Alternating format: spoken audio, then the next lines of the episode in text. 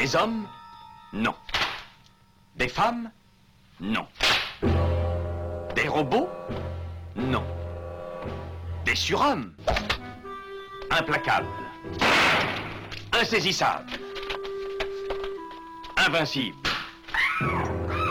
Insensibles. Aux ordres d'une super organisation criminelle.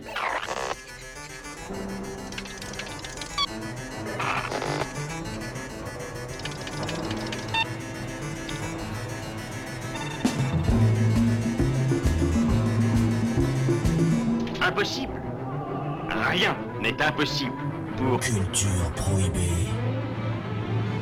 Bienvenue pour ce nouvel épisode de Culture Prohibée. Culture Prohibée, c'est l'émission hebdomadaire de la culture panette du Ciboulot, animée par l'équipe des films de la Gorgone. Sur le site des films de la Gorgone, www.lesfilmsdelagorgone.fr, vous pouvez télécharger nos précédentes émissions déjà diffusées sur cette antenne. Culture Prohibée, c'est aussi un profil Facebook et un blog, culture-prohibée.blogspot.fr.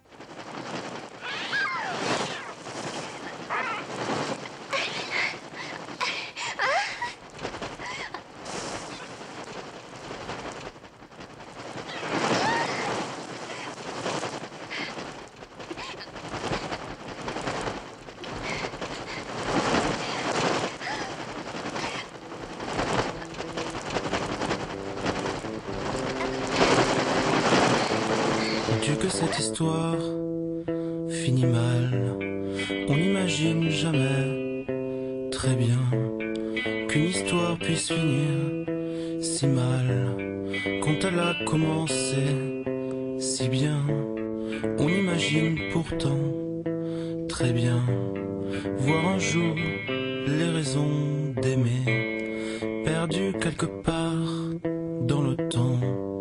Mille tristesses découlent de l'instant. Alors, qui sait ce qui nous passe en tête? Au sommaire aujourd'hui, une émission entièrement consacrée à l'ouvrage Harold de Louis-Stéphane Ulysse, publié par les éditions La Bibliothèque. Un livre que nous allons disséquer avec son auteur Louis-Stéphane Ulysse. L'équipe de Culture Prohibée remercie pour son aide sur cette émission le toujours très disponible Jacques Damade. qui chante.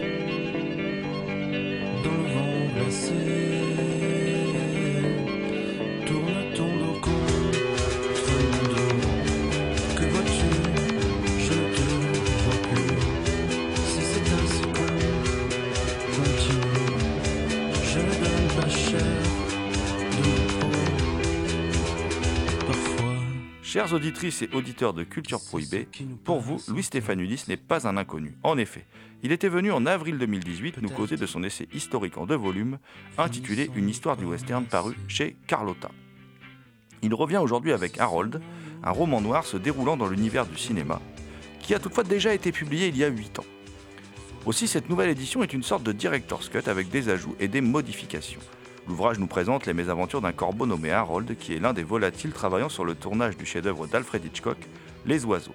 Dans un premier temps, le lecteur suit le parcours de ce drôle d'oiseau et le sort souvent malheureux de ses différents propriétaires. Puis, Harold débarque sur le set de Big Hitch. C'est là qu'il rencontre Tippi Hedren et tombe sous son charme. Harold, comme tout bon roman noir, n'est pas qu'un simple polar, il trace le tableau d'une société. En l'occurrence, celui de l'Amérique du début des années 60. Il décortique également la relation entre Alfred Hitchcock et Tippi Hedren. Enfin, à travers des personnages fictionnels, il se part d'une dimension tragique. Harold est donc tout à la fois un livre captivant sur le tournage d'un des plus grands films de l'histoire du cinéma, un roman noir haletant et une histoire d'amour qui finit par basculer dans le sordide. Il n'en fallait pas plus pour nous décider à aller discuter volatile avec Louis Stéphane Ulysse, que l'on écoute de suite au micro de Culture Prohibée.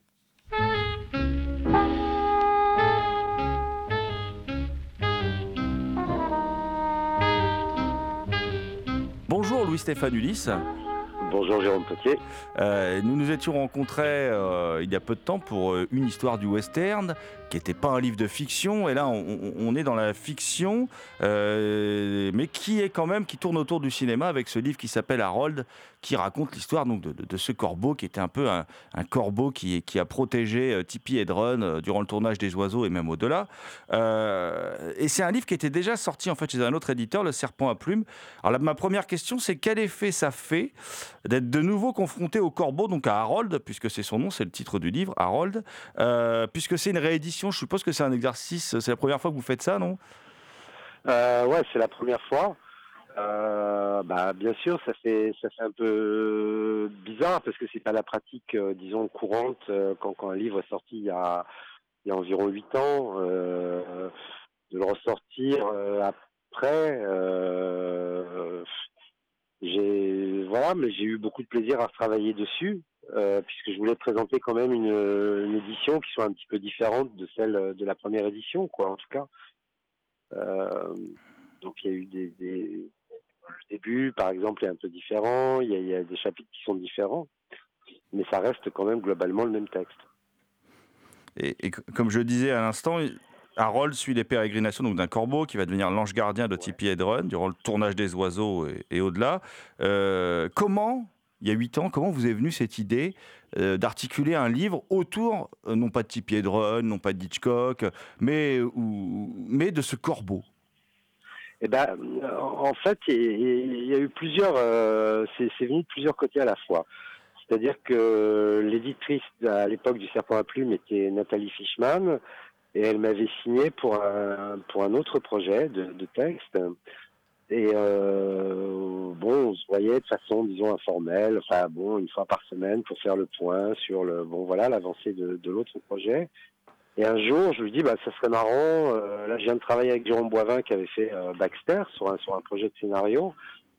C'est vrai que ça serait marrant, un petit peu dans le même registre, de faire l'histoire des pensées d'un corbeau qui se retrouve malgré lui sur le tournage du film Les Oiseaux, où il est un corbeau parmi euh, des milliers d'autres. Et, là, moi, je pensais pas que c'était pour moi. Je dis, ça serait bien que vous trouviez un auteur pour ça, parce que c'est c'est une histoire qui est assez intéressante. Je crois, à l'époque, je connaissais pas bien le sujet. J'ai dit, je crois qu'il y a eu des, problèmes entre Tippi Hedren et Alfred Hitchcock. Et elle m'a dit, bah écoutez, faites-le. Euh, dans un premier temps, j'ai pas voulu parce que moi, j'étais vraiment, euh, en plus, j'avais pas spécialement envie de, faire un polar à ce moment-là. Et puis petit à petit, je me suis pris au jeu, quoi, euh, tout simplement. Et et l'histoire est venue assez, assez vite. Il n'y a pas eu de blocage d'écriture, euh, voilà. Et ça s'est fait comme ça. Et, je parlais à l'instant de, ce corbeau qui est un ange gardien, mais, mais en fait, ce corbeau, c'est aussi quand même un, oiseau de malheur, parce que quand on voit les destinées d'autres personnages de, de l'ouvrage, je pense à Laszlo, je pense à Chase, euh, même Tippi Hedren, hein, qui a eu une carrière difficile après, après les oiseaux. Euh, euh, Est-ce que vous pensez que le livre est un peu mal interprété quand on passe d'ange gardien, mais que c'est plutôt en fait vraiment un, un, oiseau qui porte la poisse, ce, ce Harold? C'est vrai qu'on peut le voir comme ça aussi. C'est L'idée, c'était de faire un, un caractère euh, de personnage, d'un animal, qui soit aussi complexe qu'un être humain. Et euh, c'est-à-dire qu'il y ait des zones d'ombre. Bon, lui, il en a quelques-unes, et euh, qui est aussi, euh, voilà, qui soit ambigu. On sache pas trop euh, ce qu'il va faire. En tout cas, c'était un élément actif dans un récit, euh, dans l'histoire. Et euh, par moments, il a, une action, disons, positive. Euh, et à d'autres moments, il, bon, voilà, il, et, il est aussi symboliquement un petit peu contaminant il est le témoin, à la fois le témoin et le témoin actif de tout un univers autour de lui, qui sont les studios d'Hollywood, qui sont aussi la, mafia qui est liée, qui est. Et euh, voilà, il est, est pris dans un flux. Alors des fois, oui, effectivement, c'est un oiseau de mauvais augure. Mais en fait, il y a toute une tradition littéraire depuis depuis très longtemps. C'est sur l'oiseau de malheur. Donc voilà, j'ai essayé de, reprendre ça, de moderniser un petit peu le mythe de, l'oiseau, la, part symbolique de l'oiseau, quoi. Et l'oiseau amoureux aussi, euh, euh, puisqu'il il a une relation quand même très particulière avec Tippi Hedren. C'est vrai que le, personnage de Tippi qui est présenté, c'est écrit comme tel, dans, le livre comme une princesse. C'est un personnage par moments qui paraît irréel dans la manière dont il est décrit. Il y a aussi effectivement toute une tradition littéraire autour du corbeau. On pense à Edgar Poe par exemple, mais, il y en a d'autres. Euh, et moi, ça me fait dire que le livre, c'est aussi un conte, parce que c'est aussi un livre très cruel, comme tous les contes en fin de compte. Ah oui, oui, et en plus, moi, je suis très, très, très, très. Euh... très fanat des, contes. J'adore les, contes recensés par les, frères Grimm. C'est même euh, peut-être des, textes, enfin mes, premiers textes en tout cas, bah, puisque j'ai commencé par des, contes pour enfants, euh, les frères Grimm ont été très importants pour moi euh, en tant qu'écrivain. Euh, c'est quelque chose qui m'a beaucoup inspiré, qui m'a beaucoup marqué. Et- le livre débute, dé- débute aussi avec le personnage euh, réel hein, de Liberace. Il y en a d'autres, il y a plein de personnages réels dans ce livre, il y en a qui ne le sont pas. Euh, comment vous, vous avez travaillé tous ces détails? Comment vous vous êtes pris pour dénicher toutes les informations qu'il y a dans le livre? Euh, Est-ce que vous vous êtes déplacé aux USA Enfin bon, je suppose que ça a été un travail de titan. Euh, oui et non. Euh, ça a été, un, disons, un travail euh, une fois que c'était lancé assez fiévreux, c'est-à-dire que c'était, mais un peu comme pour le, les livres sur le western, c'est-à-dire c'était du jour et nuit. Bon, moi, j'aime bien travailler comme ça euh, quand, quand j'ai la possibilité de le faire. Euh, disons, ce qui, qui a été curieux sur ce sur ce roman, c'est que j'ai pas eu une documentation en, en amont. Je n'ai pas vraiment cherché une documentation en amont. Je me suis lancé dans l'écriture. Et à chaque fois, je me disais, bon, là, par exemple, ça serait assez intéressant si Hitchcock avait un lien euh, direct ou indirect avec la mafia. Et après, euh, j'allais euh, chercher, bon, en général sur Internet, il y, a- par exemple, je sais plus si c'est le LA Times ou le LA Weekly qui a des archives fantastiques avec les photos de l'époque et tout ça. Là, tout d'un coup, on se retrouve dans un climat un petit peu à la James Ellroy.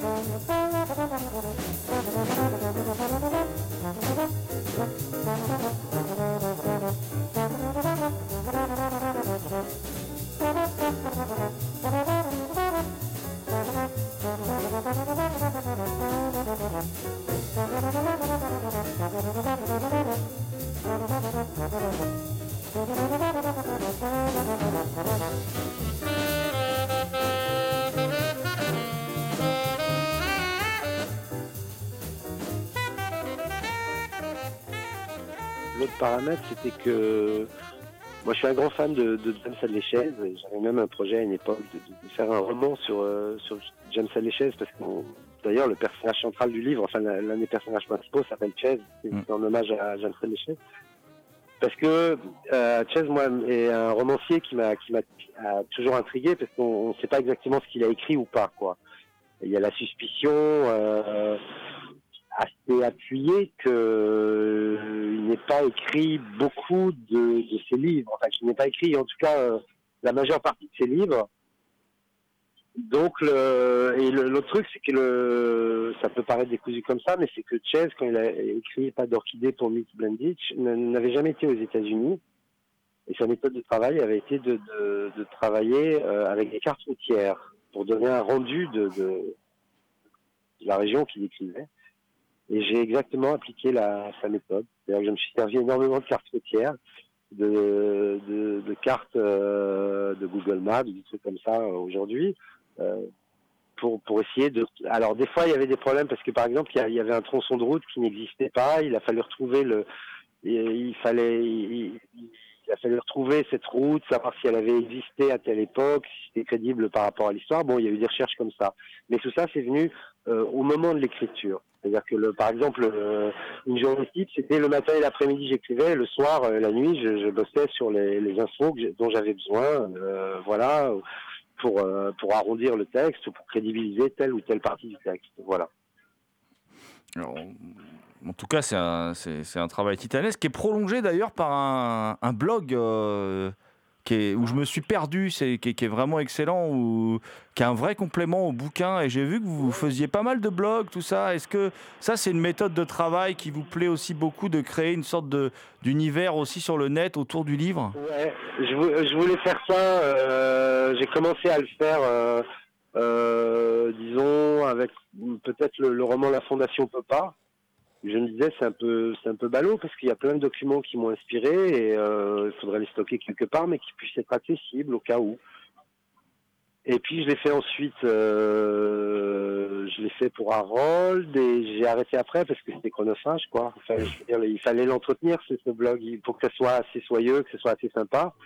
Euh, il fallait quand même, euh, voilà. Donc depuis j'ai un petit peu arrêté, mais c'est- vrai que moi je pense que le, le- des données assez intéressantes sur ce, quand on fait ce genre de roman, c'est qu'il y a un prolongement euh, sur Internet. Euh, euh, on puisse trouver des sources, des archives, des bonus, des, euh, voilà. Ah, C'est vrai que c'est passionnant, hein, c'est vraiment... euh, moi, que je me suis plongé, je l'ai découvert après, le blog, et j'ai trouvé ça euh, hyper pertinent, vraiment intéressant, parce que souvent on utilise Internet comme un simple outil promo, et là c'est autre chose. Donc, Ah, euh, non, non, non, ouais, il faut vraiment que c'est, de, vous savez, cette notion de petit, quand on était gamin, on avait des Viewmaster, je, je sais pas si ça vous parle, les, les, les trucs qu'on mettait, euh, les, les, les, les petites images en relief, Ah qu'on- oui, qu'on oui. mettait, Mm. et de donner cet univers, moi, moi je sais que quand j'étais, le, le, le truc qui m'intriguait avec le Viewmaster, comme c'était des images en relief, c'est, c'est de faire, comment faire pour rentrer dans l'image, et le, comment faire pour rentrer dans la 3D, quoi? Et le, je trouve que c'était assez sympa, même si c'est bricolé, on voit bien que je suis pas bon parce que je fais tout tout seul. Euh, euh, comment dire?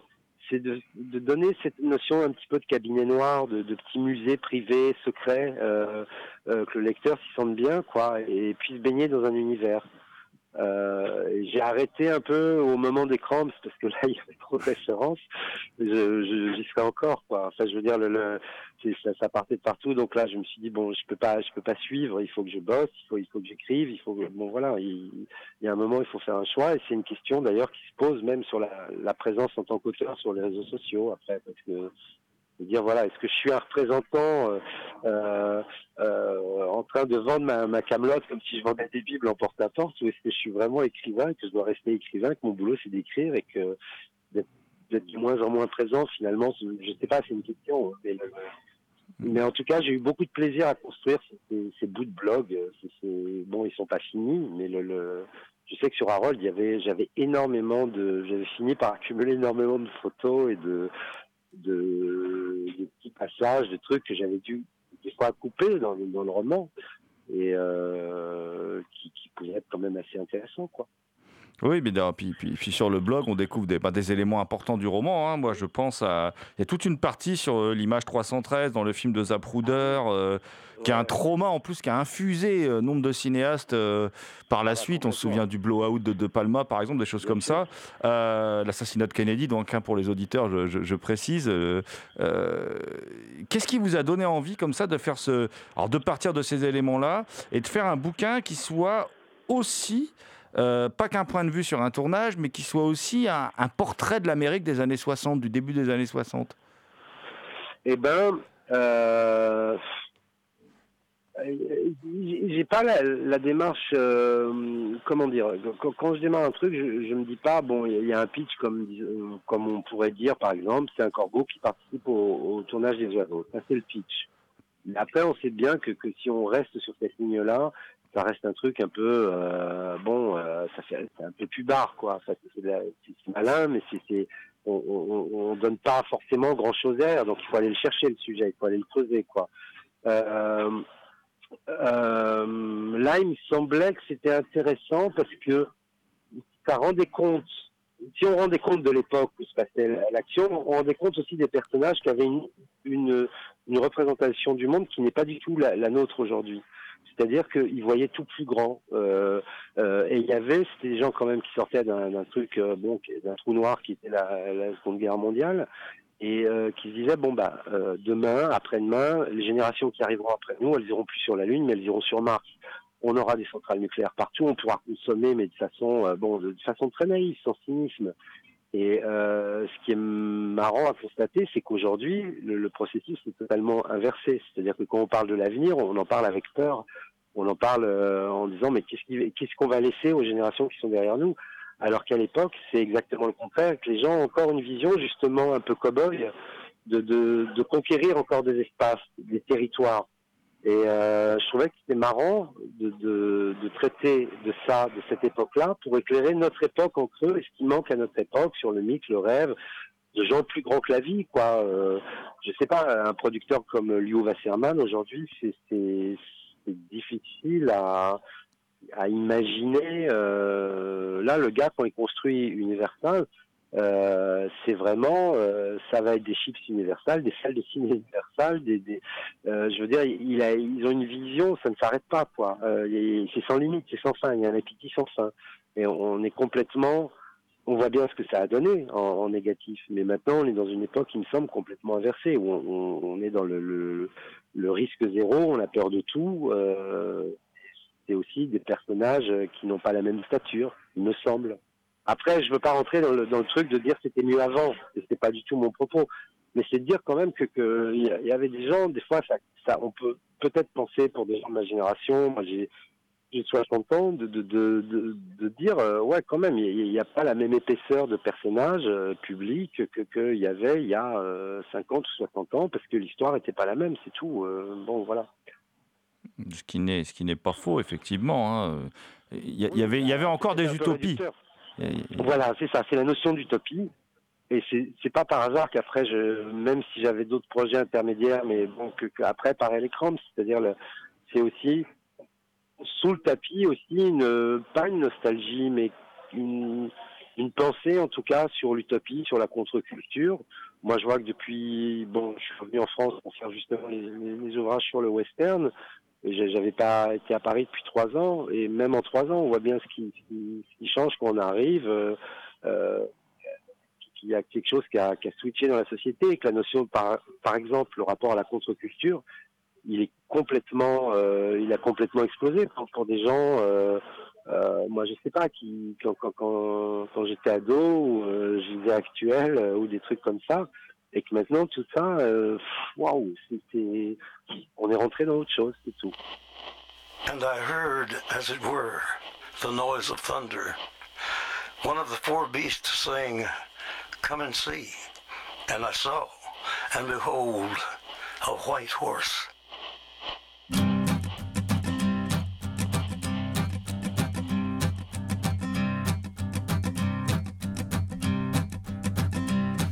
There's a man going round taking names, and he decides who to free and who to blame.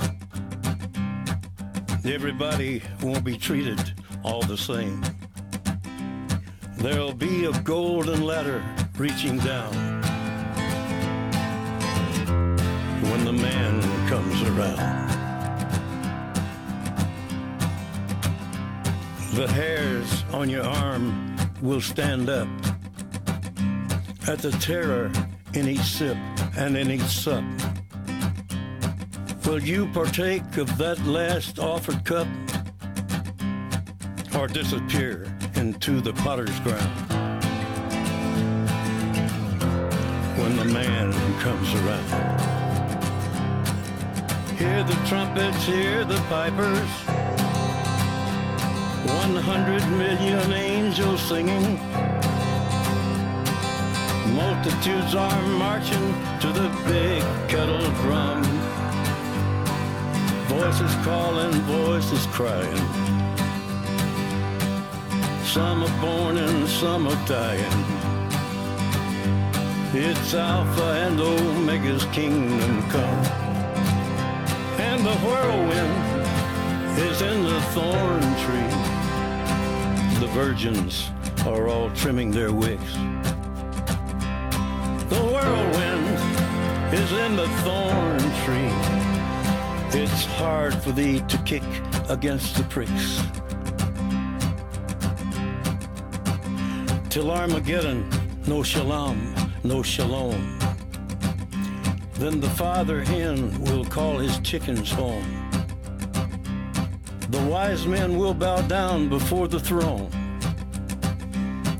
And at his feet they'll cast their golden crowns. When the man comes around. Whoever is unjust, let him be unjust still. Whoever is righteous, let him be righteous still. Whoever is filthy, let him be filthy still. Listen to the words long written down when the man who comes around. Hear the trumpets, hear the pipers. One hundred million angels singing. Multitudes are marching to the big kettle drum. Voices calling, voices crying. Some are born and some are dying. It's Alpha and Omega's kingdom come. And the whirlwind is in the thorn tree. The virgins are all trimming their wicks. The whirlwind is in the thorn tree. It's hard for thee to kick against the pricks. In measured hundredweight and penny pound.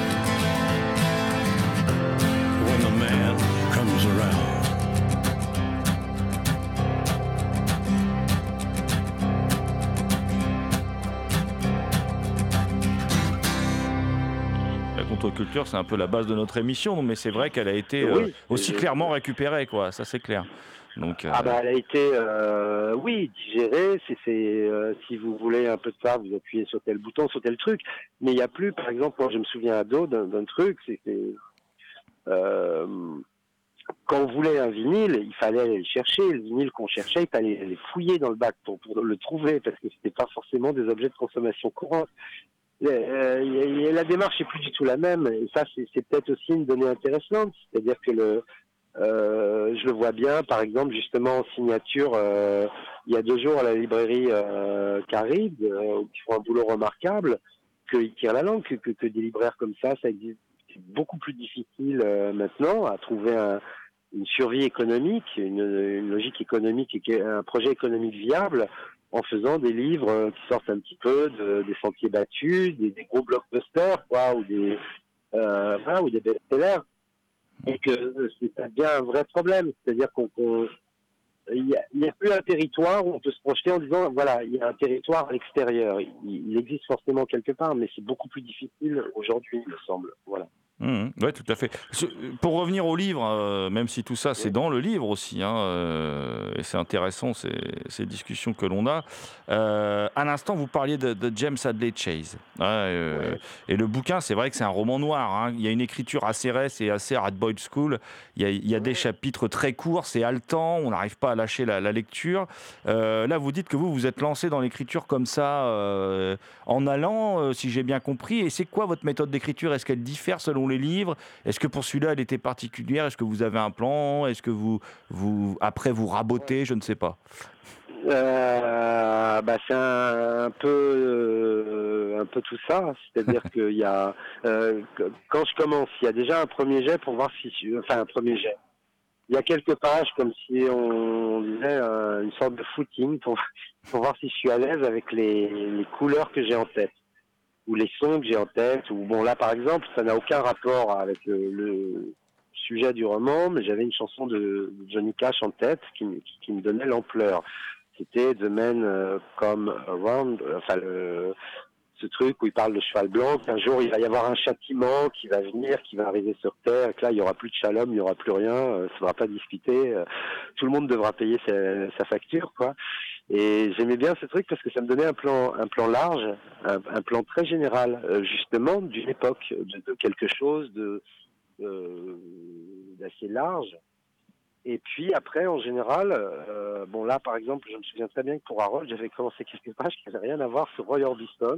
Je sais pas pourquoi. Il y avait Roy Orbison avec ce corbeau, sans doute à cause des lunettes de, Roy Orbison. Enfin, des fois, c'est des détails très très euh, qui ne sont pas associés logiquement. Hein. C'est- pas calculé, ça vient comme ça, quoi. Et après, oui, je fais en général un, il faut qu'il y ait une verticale, surtout pour celui-là. Moi, c'est une écriture que j'aime bien, donc j'ai pas toujours euh, malheureusement l'occasion d'utiliser, mais il fallait qu'il y ait une verticalité dans le récit, justement comme dans un, un roman de chess, c'est-à-dire qu'il y ait une efficacité. Euh, qu'il fallait, il y a des digressions dans le roman, mais il fallait qu'il y en ait pas trop euh, pour qu'on puisse avancer euh, vraiment en employant un terme de cinéma séquence par séquence, et que voilà, qu'il y ait une rythmique, qui est euh, euh, qui qui ait des, des, des péripéties, qui soient pas trop artificielles, euh, voilà, et qu'en même temps on donne un rendu humain, des, ça le, le- ce qu'on fait normalement dans un roman, je sais pas. Enfin, quand on raconte une histoire, en tout cas. Mhm. Mhm. Et Vous, par- vous parliez à l'instant de, de, de séquences, c'est vrai que ça donne l'impression, euh, on a l'impression parfois que, que- que c'est un film qui prend vie sous nos yeux, quand on lit en tout cas, quand on fait travailler son imaginaire. Est-ce que vous parliez tout à l'heure de votre travail de scénariste euh, Là, vous travaillez avec Jérôme Boivin, donc réalisateur de Baxter, sur un projet ou un scénario. Vous aviez travaillé sur Les Invisibles, aussi sur un pur moment de rock'n'roll. Vous avez, vous avez fait quelques scénarios, pas énormément, mais quelques scénarios. Est-ce que ça, ça nourrit aussi, ça a nourri ce bouquin-là Est-ce que euh, ça, change votre façon d'écrire, du coup, d'avoir fait des scénarios? Euh, ça m'a fait comprendre des choses, euh, des, hum, comment dire? Ça m'a appris en tout cas une chose, ça m'a appris, même si ça se voit pas toujours dans, ce que je fais, mais à dégraisser et à et des fois à travailler vraiment sur ce qu'on appelle travailler à l'os, quoi. C'est-à-dire sur, le une situation, qu'est-ce qu'on peut tirer d'une situation et tout ça. Mais après, en fait, quand, j'écris comme ça, c'est aussi une façon de faire les, scénarios que je ne pourrais jamais faire euh, concrètement. Euh, je me fais mon film, euh, je reprends l'expression, mais c'est vraiment ça. Et pour Harold, c'est ça. Pour les Cramps, c'était ça aussi dans un autre registre. C'est-à-dire que je, je me projette un film euh, mental, quoi, et je, je le note. Et euh, moi, c'est mon, mon univers, c'est ça. Euh,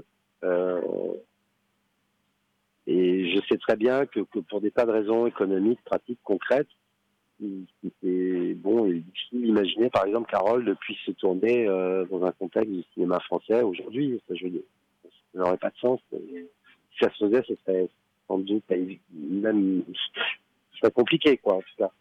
Et euh, après, c'est aussi sans doute une façon de en néga- négatif, mais disons que ça exprime sans doute aussi une, sorte de, de- une envie de me débrouiller tout seul, de pas attendre tout le temps que les projets se fassent ou pas, parce que ce qu'on oublie souvent, c'est qu'un scénario, quand on rentre dans un contexte économique, ça prend énormément de temps, euh, que le projet euh, euh, met énormément de temps à aller au bout, euh, que je sais pas, cette fois sur dix, il va pas au bout pour, des raisons qui vous échappent complètement. Bon, voilà, parce qu'il y a un moment, il y avait les sous, ils sont plus là, ou le, le commanditaire est plus est plus sur la même longueur d'onde. Donc voilà, il n'y a pas ce problème-là avec le roman. Et euh, donc moi, moi, le, mon truc, c'est- voilà de me faire un film. Je- je- J'ai pas d'autres, euh, comment dire, euh, j'ai pas d'autres ambitions ou prétentions. euh, c'est des films que, que j'utilise et que j'essaye de concrétiser dans des euh, je sais que c'est pas très littéraire de dire ça, mais c'est, vous savez que comme autrefois il y avait des albums en vinyle concept, c'est-à-dire on, on rentrait dans un album, il y avait un ordre dans les chansons et tout ça, et ça avait un, un sens, et tout d'un coup on avait un voyage, le, le temps de se vinyle. Maintenant c'est plus compliqué parce qu'on peut choisir l'ordre de ces morceaux, c'est tout. Enfin, le, le rapport euh, culturel déjà par rapport à ça, de, de l'utilisation n'est plus du tout le même. Mais moi, j'aime bien l'idée de, de proposer aux gens un voyage, euh, voilà, une bulle, euh, que les gens se fassent leur film et, par rapport à un support.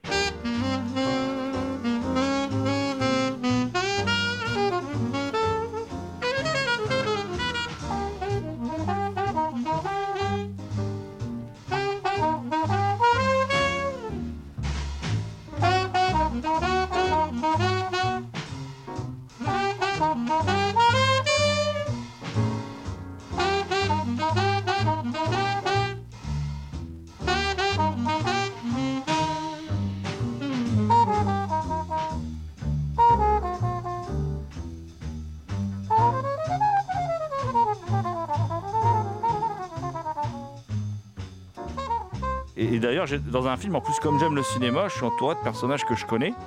Hein, je, je- je rencontre Sean Connery, Mickey Cohen, euh, euh, Lou Wasserman, dont on parlait tout à l'heure, le patron d'Universal. Euh, et puis, il y a ce personnage d'Eva Beaumont, la doublure de, de Tippi Hedren. Et alors là, j'ai eu beau chercher partout. Il y a un fait qui se passe dans le roman. Ça, vous l'avez inventé Vous partez de, de Oui. légendes urbaines Parce que assez, assez dément que je ne raconterai pas pour pas priver du plaisir de lecture que, que procure Harold.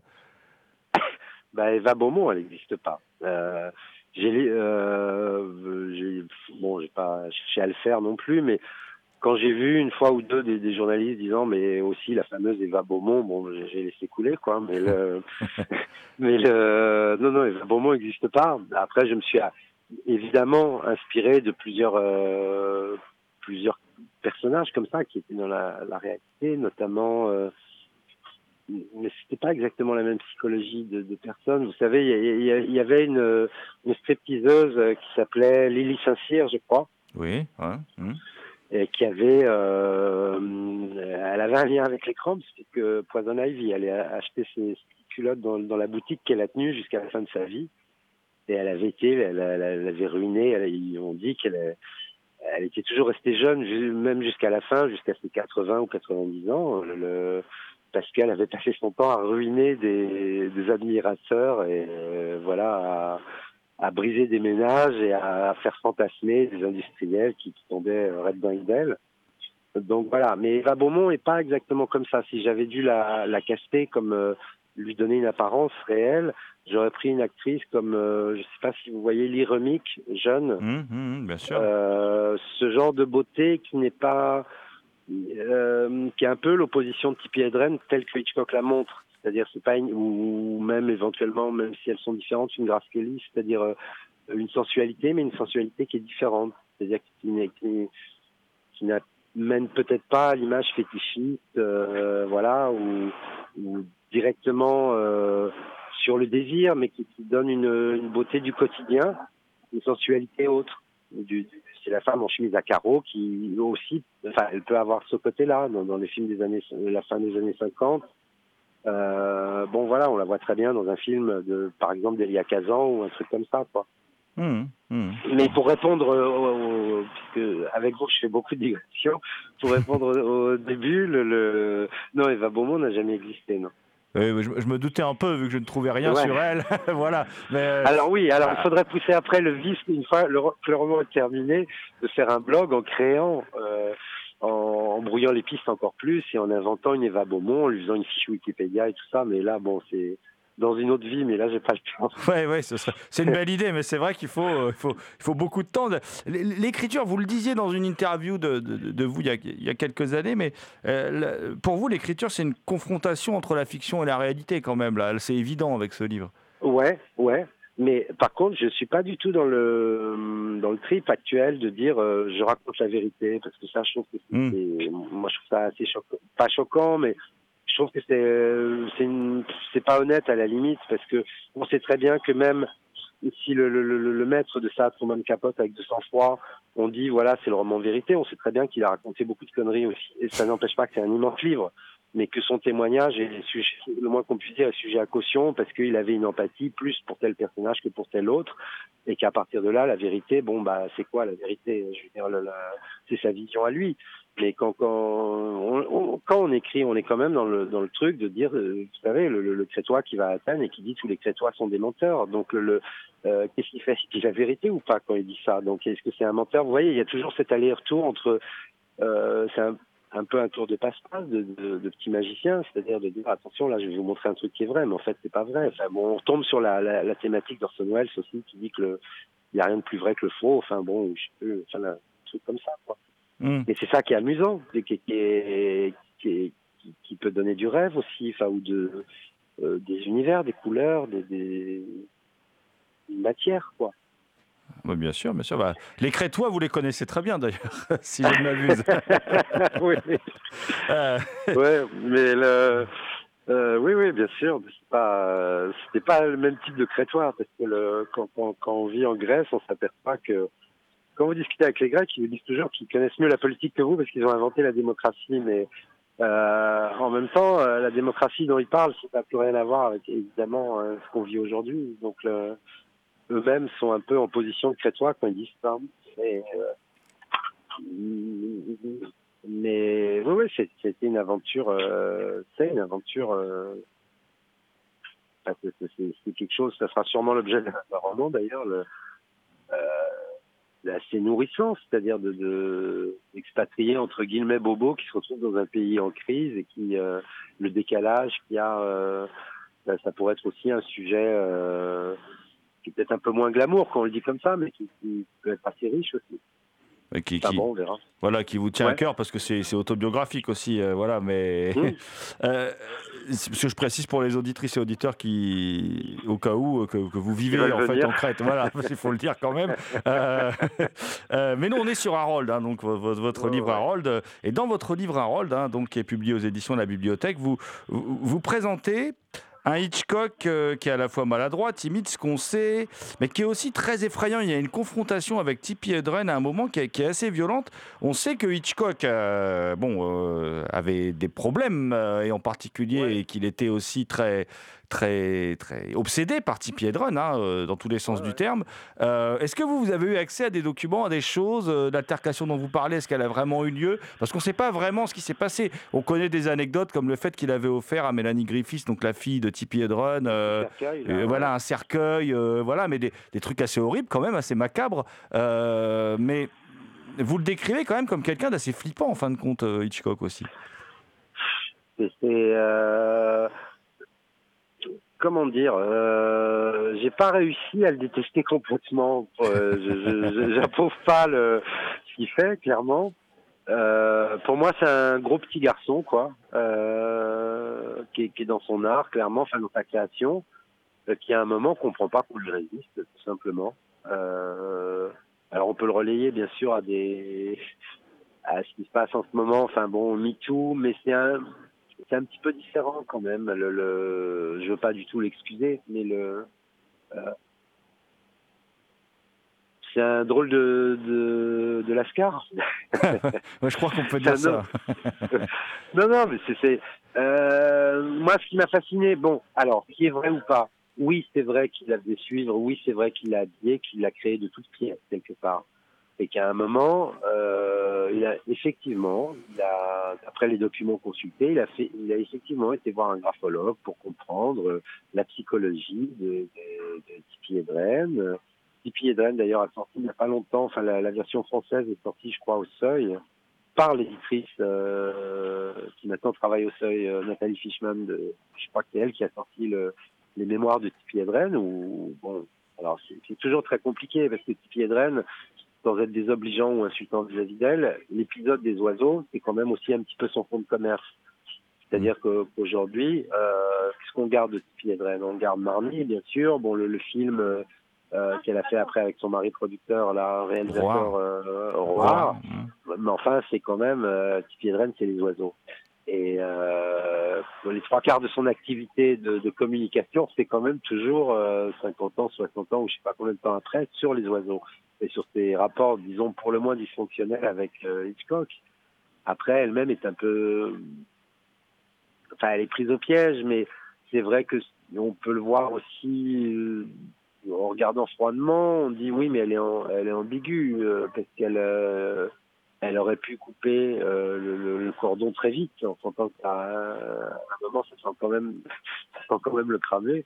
Et le elle elle, n'arrête- elle essaye de garder le cap quoi. Et en même temps je pense qu'elle est très sincère quand elle dit que si elle était comme ça c'est parce qu'elle admirait énormément Hitchcock et qu'elle était extrêmement flattée de travailler euh, avec quelqu'un de ce niveau-là. Il faut, voir qu'il l'emmenait pour pour les scènes, pour lui faire comprendre des scènes. Il l'emmenait, il lui faisait ouvrir des musées pour lui montrer tel tableau en lui disant, voyez, là, je voudrais ça, ça. Bon, voilà. Il, a été, euh, il a été quand même comme un Pygmalion. Euh, peut-être qu'elle a été peut-être comme à un moment, je sais pas, le, ou une muse. Le, le, ils sont renvoyés tous les deux quelque chose, quoi. Et puis je pense qu'Hitchcock avait surtout des muses en fait. Et, et effectivement, pour, moi, pour moi c'est le plus grand cinéaste de tous les temps. hein. Voilà, il a tout fait. il, est voilà, il a quasiment tout inventé. Il y a très peu de choses qui lui ont échappé quand même. euh, euh, Alors, ouais. Et, et donc, Mais il y, a- euh, il y a un truc, oui, oui, pardon. allez-y, non, je vous en prie, allez-y. Bah, il y a un truc qui est très marrant, c'est que le, ça, ça a été rajouté dans la, la deuxième version. C'est un chapitre qu'on avait retiré au dernier moment. où J'hésitais et finalement, j'ai préféré le retirer parce que je trouvais que à la fin, on avait envie d'arriver à la fin et qu'il fallait pas encore un décrochage supplémentaire. Mais c'est vrai que le, à partir du moment où il a cessé de travailler avec euh, Alma, sa femme, son cinéma a basculé vers autre chose. Et on, on, on peut faire une projection de, disons, à partir de Psycho, quoi. Euh, vers quoi va le cinéma d'Hitchcock? Parce que ce qui est fascinant, c'est que ce mec qui a, qui a- qui- qui a fabriqué, cet artiste qui a fabriqué tellement du, euh, du chrome, enfin de, de, de l'icône, de l'image parfaite des fois, euh, dans ses derniers films, quand même, c'est pas exactement ça. Enfin, quand, on pense à Frenzy, tout est laid, tout est et en même temps, il y, a des choses très intéressantes. Moi, je trouve, dans- je suis pas du tout d'accord avec l'idée qui dit qu'il est en plein déclin au moment de Frenzy. Ah non. Effectivement, mais c'est un cinéma toujours intéressant. Mais on peut penser, si on projetait, s'il avait pu vivre, euh, je sais pas, 150 ans, on se dit quand même, il glisse de plus en plus vers un cinéma euh, où on n'est plus que dans le symbole. Euh, on va, euh, je sais pas, on peut se dire qu'il aurait peut-être pu euh, réaliser des films porno à la fin de sa vie, ou je sais pas. Enfin, les- c'est- parce qu'il va de plus en plus vers, vers il montre de plus en plus, euh, ce à mon avis, il a passé son temps quand même, une partie de sa carrière à suggérer. Il y a un moment, le suggère plus du tout. Et il y a, par exemple, sur YouTube, des bouts d'essais euh, qui traînent. Vous savez, un peu comme les les les les les, le- le- les fameux euh, les fameux bouts d'essais interminables de Clouseau. L'enfer, Il oui. y a, il y a Mm. des- euh, ouais, Mm. il y a, il y a des bouts d'essais euh, qui traînent de, de Hitchcock pour euh, soi-disant euh, essayer une pellicule, une nouvelle, une nouvelle pellicule où il y a des filles qui se roulent dans l'huile ou je sais pas quoi. Enfin, le, où on sent que ça va vers ça, quoi, très clairement. Et que son dernier scénario qu'il n'a jamais tourné était assez gratiné sur un, un serial, un serial killer homosexuel qui, je ne sais plus, euh, surveillait une femme qui, qui avait des rapports avec des hommes et voulait la tuer. Bon, voilà, ça devenait de plus en plus lourd et euh, euh, on peut se demander ce qu'aurait fait Hitchcock s'il avait continué. Et nous resterons quelques abstraits, comme les oiseaux de nuit, de préférence, comme les oiseaux du malheur.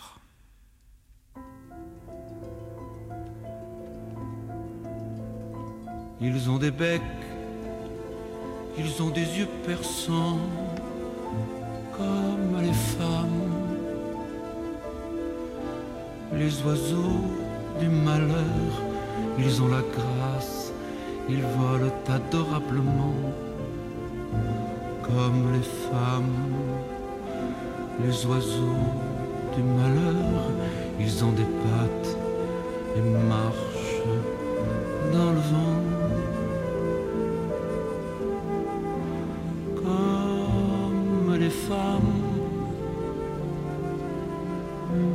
Les oiseaux du malheur. Ils ont des nids avec tous nos enfants, comme les femmes. Les oiseaux du malheur, c'est avec ça que nous dormons. Et c'est pour ça que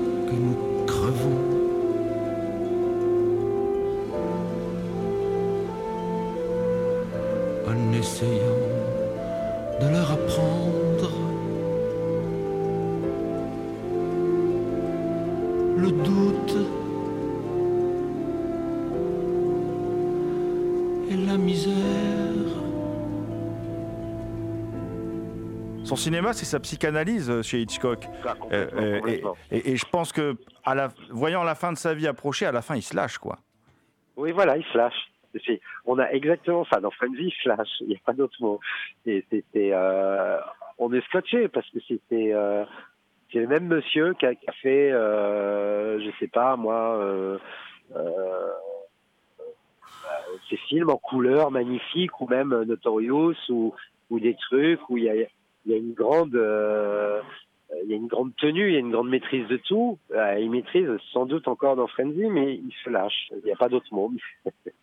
Alors voilà, et- et moi, moi, ce qui je trouve super intéressant dans le bouquin, c'est que Hitchcock, justement, qui est ce personnage, on le disait à l'instant, il provoque l'admiration quand on en parle tous les deux, on le sent, mais aussi la crainte, la peur, parce que c'était aussi sur ces tournages quelqu'un euh, qui, qui menait tout d'une- main de fer. euh, euh, et, et- et le personnage d'Harold, il- est un peu comme ça, ce corbeau, en fin de compte, parce que il provoque un peu l'admiration, il provoque aussi la peur. euh, D'ailleurs, sa relation avec Chase, elle est particulière. À un moment, le- l'oiseau est dans le hangar, il y va, il y va pas, il sait pas trop. Est-ce que c'était volontaire de votre part de, de- de- faire cette comparaison quelque part entre Il y a- Hitchcock d'un côté, il y a Harold de l'autre, quoi, qui sont un peu les, les deux personnages forts dans, dans- dans- ce livre. Bah, disons, pour être, euh, si je suis franc, on, y pense au moment où on l'écrit, mais on, on- sans mauvais jeu de mots, on est un peu en position de médium ou d'antenne télé. C'est-à-dire, euh, enfin, moi je bosse comme ça, c'est-à-dire j'essaie de capter les trucs qui me viennent, et après, je les, bien sûr, je les, je les arrange, mais le, il n'y avait pas une intention. C'est vrai qu'après on récupère le truc en disant bon voilà Harold tout ce que ça ça peut être résumé comme ça aussi c'est l'histoire d'un animal qui se comporte comme un homme par amour. Là où les hommes parce qu'ils n'arrivent plus il va ce le cas d'Hitchcock entre autres il ne sait plus quoi faire de son amour il finit par se, se, se comporter comme un animal et qui a le, le chassé croisé ça. Enfin, le, le Harold il, finalement avec Tipeee euh, sans, sans, sans dévoiler le, le- le- une partie du roman, il, il a quand même quelque chose de très noble parce qu'il il y a un lien avec euh, avec cette femme. Il essaye de la protéger. Mm. Euh, il, et tu vois qu'on peut pas dire qu'il essaye vraiment de protéger Tippi Hedren. Euh, donc euh, il y en a un qui dégringole et l'autre qui monte parce que je pense qu'il y en a un qui est comment dire qui, est primaire mais d'un primaire euh, c'est la chanson primitive des Crampes c'est-à-dire le, il n'y a pas de calcul chez Harold. Il est, euh, alors que l'autre est une mécanique humaine. Donc, même si Harold, voilà, a une complexité, comme bon, ça c'est avéré. On sait que les corbeaux sont des animaux assez, voilà, bon. euh, Maintenant, on en découvre d'autres. Hein. Enfin, il n'y a pas que les corbeaux, on sait que les pieuvres aussi. Bon, voilà, on se pose plein de questions sur euh, jusqu'où il y a une conscience animale ou pas. Mais euh, ah, voilà, je, voulais donner ce, truc-là, que le, le corbeau, finalement, l'animal, tout à coup, a, une dignité que, l'humain perd à un moment parce qu'il se perd dans sa dans ses désirs, dans, ses fantasmes, dans sa... Voilà, ne Bah, peut pas dire que Hitchcock, il est fou de Hedren, il est fou de désir pour elle, il, il- il- et ça, on- en, en tant qu'homme, on peut l'avoir tous à un moment vécu, mais euh, il, il- on peut pas dire qu'il soit amoureux de Tippi Hedren. C'est pas exactement. Il veut pas son bien. Il, il veut son bien à lui, Hitchcock, par rapport à Tippi Hedren. C'est pas exactement la même chose. Mais qu'elle, elle euh, il veut qu'elle soit comme lui voudrait qu'elle soit. Mais il se soucie pas de vraiment de ce qu'elle. euh, euh, il en a un peu rien à faire que- qu'elle euh, voilà euh, son désir à elle il, s'en fout il est perturbé parce qu'à un moment et le, désir de Tipeee ne va pas vers lui et donc ça il voilà il essaie de corriger le tir à sa façon de façon pas très agréable mais donc il essaie de mettre sur écoute par exemple pour revenir au tout début de votre question oui, il y a eu des suspicions que qu'il était très loin. En tout cas, il l'a fait suivre. Il a, bon, voilà, il, a, comme on dirait trivialement, il lui a pourri la vie, quoi. Hum, hum. Et vous l'avez dit à l'instant, le, le- le- le- votre livre, euh, j'ai envie de, de conclure là-dessus sur le livre, mais c'est un livre sur le désir quand même, c'est ça le sujet Oui, principal. Euh, et là aussi, le lien avec les crampes, c'est que le médium les jours de pluie, c'est le désir après, c'est-à-dire un désir au-delà des corps, quoi. Euh, une fois que les corps, un des corps ne fonctionne plus, si je puis dire, qu'est-ce qui reste d'un grand amour, qu'est-ce qui d'un grand désir, d'un grand rêve euh, construit à deux. Et là, euh, non, on n'en est pas là. On est, c'est- quelque chose sur le. Ça, par contre, j'en étais conscient dès, le début que ça devait être quelque chose sur le désir, où chacun place son désir et comment aussi quelqu'un qui construit l'être de parce que c'est quoi aussi l'histoire avec Tippi Hedren? Avec, avec un Stili par exemple euh, euh, elle est entre guillemets euh, offerte. Euh, elle- enfin, son désir est plus apparent. Pied de reine, quand on la voit, c'est- le feu sous la glace. C'est- bon, comme ça que la définissait Hitch- Hitchcock. Et euh, Ingrid Bergman, bon, on sent très bien que euh, c'est pas quelqu'un qui se laisse manipuler facilement. Enfin, du moins, c'est le- l'image qu'elle renvoie. Euh, donc là, il s'est construit la poupée de ses rêves, quoi. Il s'est construit une poupée Barbie, il l'a animée, il est, c'est presque le, le docteur Frankenstein finalement. Il, il a construit vraiment quelqu'un de A jusqu'à Z. Et une fois qu'il a, qu'elle arrive au seuil de ce qu'il veut exactement, cette blonde à chignon, euh, voilà, là, là, il, est, il ne sait pas quoi en faire, donc il la détruit. On, on peut le voir comme ça aussi. D'où le fait que c'est un grand enfant, euh, Hitchcock. Ouais, c'est un euh, gros bébé. Moi, je le vois mm, comme mm. un gros bébé. Et Est-ce que, alors, pour, terminer, est-ce que là, là vous, vous devez travailler, je suppose, sur, sur un prochain livre Vous avez des projets? Ouais. S'il y a des choses qui vont arriver, est-ce qu'on va encore voyager dans le monde du cinéma? Est-ce qu'on va être encore à partir de personnages réels Ou là, complètement Bah. dans la fiction euh, À moins que vous ne vouliez pas en parler, c'est vous qui voyez, voilà. Euh, non, il y a deux projets. Euh, après, voilà, moi, moi, je suis dans un. Si je veux rester sur la ligne de, de ce que je ressens, c'est bien évidemment par rapport à ce qu'on disait tout à l'heure euh, sur l'époque, ça devient de plus en plus compliqué. Euh, C'est-à-dire que chaque projet est un peu, on se dit toujours, euh, là, y a, quand on travaille sans filet, euh, c'est toujours un peu comme ça. C'est-à-dire, bon, là, il faut trouver l'économie pour tel livre, que je puisse avoir euh, pardon de parler pragmatiquement, mais c'est vrai qu'on en parle souvent assez peu. Moi, il faut que je trouve les sous pour faire ce, roman-là, là, j'a- j'arrive à accrocher un éditeur qui pourra me suivre sur, tel ou tel projet.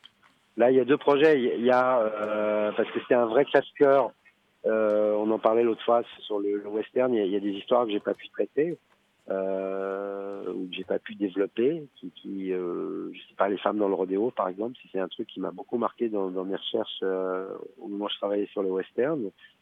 Euh, championne de rodéo, euh, notamment une qui s'appelait Prairie Rose Andersen. Et euh, bon, rien que le nom, moi, je suis parti, là, il y a déjà 20 pages dans la tête. Et le, euh, comment dire, et aussi un autre projet qui est sur un épisode du, du magicien, euh, qui, qui est une histoire vraie, euh, Robert Houdin, Jean-Eugène Robert Houdin, quand, quand Napoléon III l'a envoyé en Algérie pour euh, essayer de pacifier les, les tribus kabyles. Euh, c'est tout à fait autre chose. hein, mais bon, c'était comme si je vous disais, bon bah, il y a un truc qui va être un, on va essayer de faire un truc à la. Euh, J'aime bien me fixer des trucs, même si après ça n'a rien à voir, mais de dire, bah là je vais faire un Sam pas, puis l'autre je vais faire la, vie privée de Sherlock Holmes. Bon, c'est des, couleurs différentes de, travail, d'approche, d'écriture, de sensibilité, mais le, moi j'ai je je sais pas si j'ai quelque chose à gagner, mais en tout cas, je suis dans mon truc, donc le, voilà, je, je veux aller au bout de ça. Après, on verra. Bah écoutez, comme on aime autant Billy Wilder que Sam Peckinpah dans notre, euh, dans notre Bah ouais. émission, voilà, c'est pas un problème. J'espère qu'on se- qu'on aura l'occasion bah, de rediscuter de tous ces ouvrages au moment bah, où- voilà, où, où- où ils seront euh, disponibles en librairie et ce sera toujours un plaisir d'échanger avec vous en tout cas. Avec plaisir.